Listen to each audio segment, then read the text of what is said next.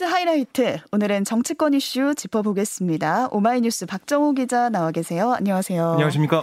네, 연휴 내내 주목됐던 이슈가 문재인 전 대통령이 서면 조사 통보를 받았다 이 이슈였는데 문 전 대통령이 대단히 무례한 짓이다 이렇게 언급을 하면서 불쾌감을 표시했다고요. 그렇습니다. 이제 문재인 정부 청와대 국정상황실장 출신인 더불어민주당 윤건영 의원이 어제 전한 말인데요. 아, 지난달 30일 문 전 대통령에게 이제 감사원 서면 조사, 그러니까 서해 공무원 피격 사건 관련된 이 조사 아, 보고를 드렸는데 음. 문전 대통령이 직접 대단히 무례한 짓이다라고 말을 했다는 겁니다. 윤 의원에 따르면 감사원의 서면 조사 요구가 처음 이뤄진 거 지난달 28일이었는데요.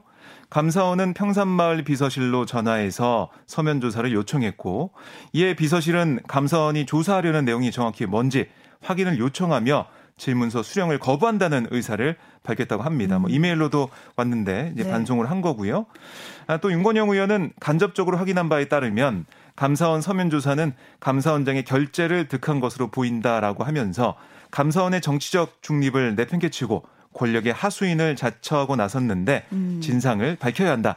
배후 세력이 있다면 명명백백히 밝히겠다 이렇게도 강조를 했습니다. 네, 이재명 대표를 비롯한 민주당 의원들도 격앙된 반응 보이고 있습니다. 그렇습니다. 아, 이 대표는 어제 오전 정부 서울청사에서 열린 개천절 경축식 이후에 기자들에게 뭐라고 했냐면 이 정치는 국민과 역사를 두려워해야 된다. 국민이 맡긴 권력으로 민생을 챙기는 게 아니라 야당을 탄압하고 전 정부의 정치 보복을 가하는데 주력하고 있다. 이렇게 비판을 했고요. 이어서 지금은 야당 탄압과 전 정부 정치 보복에 집중할 때가 아니라 민생 경제, 외교와 평화에 힘을 쏟을 때다. 국민 음. 앞에 겸허해지시길 바란다. 이렇게도 강조를 했습니다. 국회 기자회견도 열렸잖아요. 네, 그러니까 민주당 안에 이제 윤석열 정권 정치탄압 대책위원회 이런 기구가 꾸려져 있는데요. 윤석열 정부가 노리는 건 결국 문재인 전 대통령이었다. 현 정부 출범 이후 벌여온 그 모든 소란의 최종 종착지가 문 전 대통령이라는 것을 노골적으로 드러냈다. 음. 이렇게 기자회견을 열고 규탄했는데요. 대책위는 오늘부터 감사원 앞에서 1인 피켓 시위를 하기로 했습니다. 시위는 릴레이로 국감기간 내내 이어질 것으로 보이고요. 그리고 문재인 정부 청와대 출신 의원들의 모임인 초금회도 기자회견을 통해서 윤석열 정부는 감사원을 권력의 하수인으로 쓰기로 작정했냐? 전임 대통령에 대한 부당한 감사원 조사 국민이 위임한 권력을 권력을 위해 그 권한을 권력을 위해 쓰겠다는 선전포고다 이렇게 비판을 했어요. 음. 그리고 이미 검찰이 수사 중인데 감사원이 이중 조사를 하는 거 이 전임 정부 괴롭히기 총동원 작전 이상도 이하도 아니다. 아, 그리고 감사원의 정치적 중립을 위해 많은 노력을 기울인 문재인 정부를 포함해 국민에 대한 배신행위다. 이렇게까지 주장을 했습니다. 네. 아, 아울러 이제 신문 핵심으로 꼽히는 홍영표 의원도 페이스북에 뭐라고 썼냐면 윤석열 정권의 망나니 칼춤이 문 대통령을 겨눴다. 자신의 무능을 조작으로 덮으려던 군사 독재 정권을 그대로 빼다 박았다 이렇게 또 비난을 했습니다. 네, 당 주요 인사들이 비판을 하고 있고 피켓 시위까지 벌어지려고 하는 그런 상황인데 네. 반면에 국민의힘은 압박 수위를 높이고 있습니다. 전직 대통령이라고 감사의 성역에 있을 수 없다 이런 말이 나왔어요. 네, 정지석 비대위원장은 언론과의 통화에서 문 전 대통령은 전직 대통령과 또 대법원장, 국정원장을 모두 다 법의 심판에 맡겼던 분이다. 전직 대통령 누구도 이 지엄한 대한민국 법 앞에 겸허해야 된다. 이렇게 강조를 했고요. 또 성일종 정책위 의장도 페이스북을 통해서 뭐라고 했냐면 퇴임하고 나서도 특권을 누리겠다는 거냐. 대통령직을 수행한 사람으로서 부끄럽지 않은가. 떳떳하다면 당당하게 조사에 임해야 될 거다. 이렇게 음. 주장을 했습니다. 아, 정권 교체 이후 전 정부 인사들에 대한 적폐청산을 주도한 문 전 대통령이 정작 이 본인에 대한 감사원 조사를 거부한 건 이중적이다 이런 비판도 국민의 내부에서 나왔는데요. 네. 장동혁 원내대변인은 브리핑에서 누구라도 법 앞에 평등하게 감사원 조사와 수사를 받는 거 이 법치주의와 민주주의의 기본이다. 서면 조사를 거부하고 그것도 모자라 무례한 짓이다라고 화를 내는 문 전 대통령의 태도 자신이 말한 이 법 앞의 평등을 쓰레기통에 버리는 거다. 이렇게 또 강하게 비판을 했습니다. 네, 감사원의 대응도 나왔는데 문 전 대통령뿐만 아니라 전직 대통령에게도 질문서를 보낸 적이 있다. 이렇게 밝혔습니다. 그렇습니다.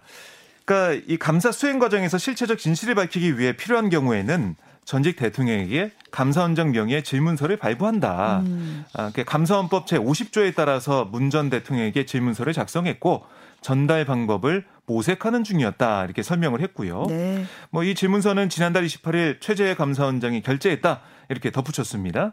아, 그리고 이제 말씀하신 것처럼 전직 대통령에 대한 질문서 발부 사례라면서 이제 몇 가지 들었는데요. 1993년 노태우 전 대통령 또 98년 김영삼 전 대통령에게 각각 질문서를 보낸 바가 있다 이렇게 음. 설명을 했고 그러면서 노 전 대통령과 뭐 김 전 대통령은 질문서를 수령해서 답변했고 감사원은 이걸 감사 결과에 활용했다. 이렇게 또 강조를 했습니다. 네. 또 최근 들어서도 2017년 이명박 전 대통령, 2018년 박근혜 전 대통령 각각 질문서를 전달하려고 했지만 두 전직 대통령은 질문서 수령을 거부해서 감사원은 기존에 확보한 자료 등을 통해 감사 결과를 정리한 바가 있다. 음. 이렇게도 전했습니다. 한편 감사원은 앞서서 박지원 전 국가정보원장과 서훈 전 청와대 국가안보실장 등에게 출석 조사를 요구를 했어요. 하지만 두 사람은 모두 거부를 했습니다. 음. 감사원의 문 전 대통령 서면 조사를 둘러싸고 공방이 계속 이어질 것 같은데요. 네. 오늘부터는 국정감사가 열리잖아요. 그래서 여야가 계속 극한 대립을 보일 수밖에 없을 것 같습니다. 그렇습니다. 아, 10월 24일까지 진행이 되는데 네. 윤 대통령의 해외 순방 중에 발생한 이 비속어 논란 이후에 박진 외교부 장관 해임 건의안 처리와 또 바로 이제 윤 대통령이 거부를 하고 국민의힘의 김진표 국회의장 사퇴 촉구 결의안 발의 이런 일련의 사태가 이어지면서 지금 여야 관계가 어, 최악으로 가고 있고 또 이제 음. 감사원 이 문제를 둘러싸고 계속해서 아, 대치가 이어지고 있는데요. 국감 첫날인 오늘 열리는 외교통일위원회 이 외교부 국정감사에서 윤 대통령에게 해외 순방을 둘러싼 논란 이게 또 도마에 오를 것 같아요. 네. 어 뭐 특히 이제 이 그 바이든으로 들렸냐 음. 난리면이냐 뭐이 XX 이제 발언에 대한 여러 가지 논란이 있을 걸로 예상이 되고요.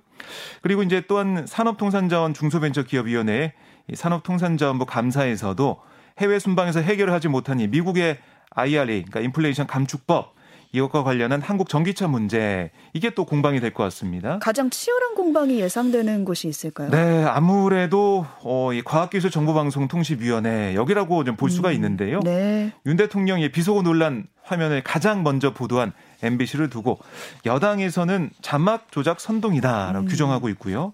야당은 언론 탄압이다 이렇게 맞서면서 강대강 대치를 보일 걸로 예상 예상이 되는데 오는 6일에 방송통신위원회 또 13일에는 MBC 대주주죠. 방송문화진흥회 감사가 예정돼 있습니다. 네, 주목해 봐야겠고요. 법제사법위원회 감사도 주목이 되는데 이재명 대표와 김건희 여사의 사법 리스크 맞붙을 걸로 보이죠. 네, 민주당은 이 법무부와 검찰을 대상으로 김 여사의 주가 조작 의혹 등을 제기하면서 정부를 압박할 것으로 예상이 되고요. 음. 국민의힘은 아, 이 대표를 둘러싼 이 대장동 백현동 개발 비리 의혹, 또 성남 FC 후원금, 또 부인 김혜경 씨의 법인카드 유용 의혹 이런 것으로 맞설 것으로 예상이 됩니다. 네. 또 법사위에서는 이 거대 야당이 이 통과를 주도했던 이 검수한박 검찰 수사권 완전 박탈 이 법안에 어, 뭐 대치가 또 있을 것 같고요. 음. 그리고 이제 감사원법 개정안을 올린 것을 야당 측이 거론하면서 반박에 나설 것으로 예상이 됩니다. 그리고 민주당은 대통령실 관련 의혹도 운영위 등에서 계속해서 제기할 계획인데요. 지난달 30일 민주당 이 대통령실 관련 의혹 진상 규명단 대통령실 이전 비용 추계가 최소 1조 원이다라는 자체 조사 결과를 발표했어요. 네. 여기에 대해서 어, 대통령실을 향해서 따져 물을 걸로 보이고요.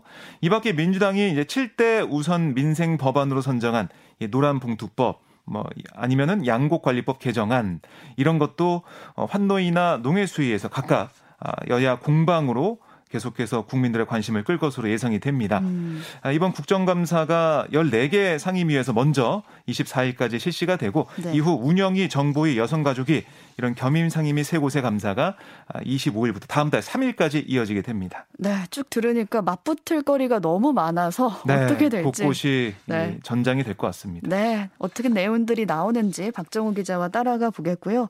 교육위 국정감사에서는 김건희 여사의 논문 표절 의혹과 관련된 대학교 증인들이 채택이 됐었는데요. 이 주요 증인들이 불출석 의사를 밝혔다고요? 네, 오늘 교육이 국감 핵심 증인으로 채택된 국민대 이몽재 총장과 숙명여대 장용금 총장, 어, 김 여사 이 표절 의혹 관련 증인들 이 대부분이 불출석 사유서를 제출했는데요.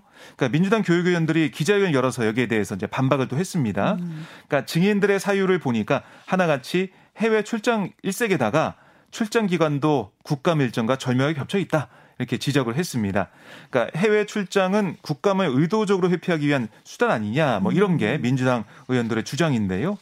임 총장 같은 경우는 교류 관계를 맺고 있는 해외 국립대 개교 기념 행사 초대를 이유로 어제 몽골로 출국했고 그래서 10일 귀국을 하고요. 또 장 총장은 지난 2일 출국해서 오는 23일 돌아올 예정입니다. 음. 그리고 도이치모터스 주식 매입과 관련해 증인으로 채택된 김지용 국민대 이사장도 장기간 해외 체류를 이유로 어, 부출석 사유서 제출한 것으로 알려졌는데요. 네. 여기에 대해 야당은 이 국민대 숙명여대 증인들 도피성 해외 출장 즉시 중단하고 국정감사에 출석해라. 또 동행 명령장 발부 등도 검토하겠다 이렇게 음. 강조를 하고 있습니다. 네. 다음 소식으로 가보겠습니다. 검찰이 성남FC 후원 의혹에 이재명 민주당 대표도 공모했다 이렇게 판단을 했는데요. 이 대표 소환 여부를 놓고 또다시 민주당과 신경전을 펼칠 것 같습니다. 네, 법조계에 따르면 검찰은 지난달 30일 성남FC 의혹 관련해 성남시 전 전략추진팀장 A씨를 제3자 뇌물수수 혐의로 불구속 기소하고 음. 이 공소장에는 A씨가 이재명 대표, 정진상 당대표 정무조정실장과 공모했다. 이 내용을 적시한 것으로 알려졌는데요. 그러니까 이 대표가 아, 성남 FC 후원금 제공 과정을 보고받으면서 사건에 관여했음을 입증할 증거가 아니냐. 그건 이제 어, 확보하고 있는 게 아니냐. 이런 음. 또 해석이 나오고 있습니다. 네. 아, 그래서 법조계는 검찰이 성남 FC에 후원금을 낸 다른 기업들에 대한 조사를 마치는 대로 이 대표의 이제 소환 조사를 통보할 것으로 어, 예상을 좀 하고 있는데요. 하지만 민주당에서는 강하게 또 반발하고 있어요. 음. 이런 검찰의 수사를 정치 보복으로 규정하고 또 이 대표가 포토라인에 섰는데 강한 거부가, 거부감을 드러내고 있는 그런 상황이라서 실제 소환에 응할지는 미지수입니다. 정말 검찰이 영장 청구를 할까요?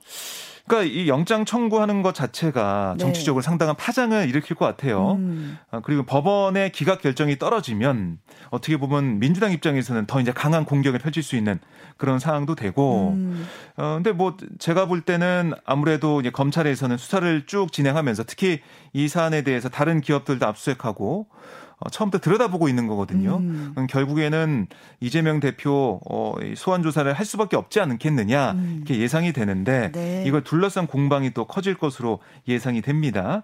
특히 지금 국회 회기 중이거든요. 그러니까 국회의장이 이 대표에 대한 체포 동의안을 본회의 표결에 어, 붙일 수 있어요. 만약에 영장 청구를 하게 되면 음. 이 절대 다수 의석을 차지하고 있는 민주당이 당론에 따라 또 동의안을 부결시킬 수도 있거든요. 이렇게 되면 검찰과 아, 이 대표 측의 긴장감도 고조가 되고 여기에 대한 비판을 하는 네. 여당의 목소리도 여기 이제 함께 나오게 되면서 또 혼란스러운 모습이 보이는 게 아니냐 이런 예상도 나오고 있는데요. 어제 이제 박성준 민주당 대변인 얘기를 들어보니까 아, 검찰 수사에 대해서 뭐라고 했냐면 윤석열 정부의 실정을 감추려는 정치 쇼다. 음. 온갖 곳을 들쑤시고 이 잡듯 먼지를 턴다고 무거운 사람에게 죄가 생기는 게 아니다. 수사에 불응하겠다 뜻을 재확인하고 있거든요. 검찰이 어떤 뭐 결정을 하게 될지 그리고 여야의 공방이 어떻게 펼쳐질지 계속 지켜봐야겠습니다. 네. 그리고 끝으로 오늘 국감이 시작이 되잖아요. 네. 좀 지켜봐야 될 포인트가 있다면 몇 가지만 짚어 주실까요? 네, 방금 말씀드린 대로 이제 외교위에서 오늘 펼쳐지게 되는 네. 아무래도 지금 윤석열 대통령의 지지율이 다시 또 하락을 하고 있는 모습을 보면 결국에는 이 발언 논란이 이어지고 음. 있는 거거든요. 그래서 외교부에서 특히 이제 박진 장관이 계속해서 자신은 어, 자리를 지키겠다는 얘기를 했지 않습니까? 네. 거기에 대한 민주당의 이제 공세가 계속 될 것 같고요. 반면에 국민의힘에서는 왜 외교를 이렇게 망가뜨리느냐. 음. 민주당이 외교 참사를 얘기하면서 왜이 자해 참사를 보, 이고 있느냐 이렇게 얘기를 할 것 같아요. 이게 뜨거울 것 같고. 근데 이렇게 펼쳐지게 되면 과연 이게 또 국정에 도움이 되겠느냐 음. 이런데 또 회의감이 나오고 있거든요. 왜냐하면은 이 공방이 계속 이어질수록 민생은 뒷전으로 밀려나게 되는 그쵸. 거고 국민들의 피로감은 높아집니다. 네. 결국 이거는 윤 대통령이 좀 정리를 해야 되는 게 아니냐. 아, 이런 목소리가 계속 나올 것 같아요. 네. 외교부 어, 외교위의 국정감사 오늘 한번 주목해서 봐야 될 것 같습니다. 네, 오늘 여기까지 듣겠습니다. 오마이뉴스 박정호 기자와 함께했습니다. 고맙습니다. 고맙습니다.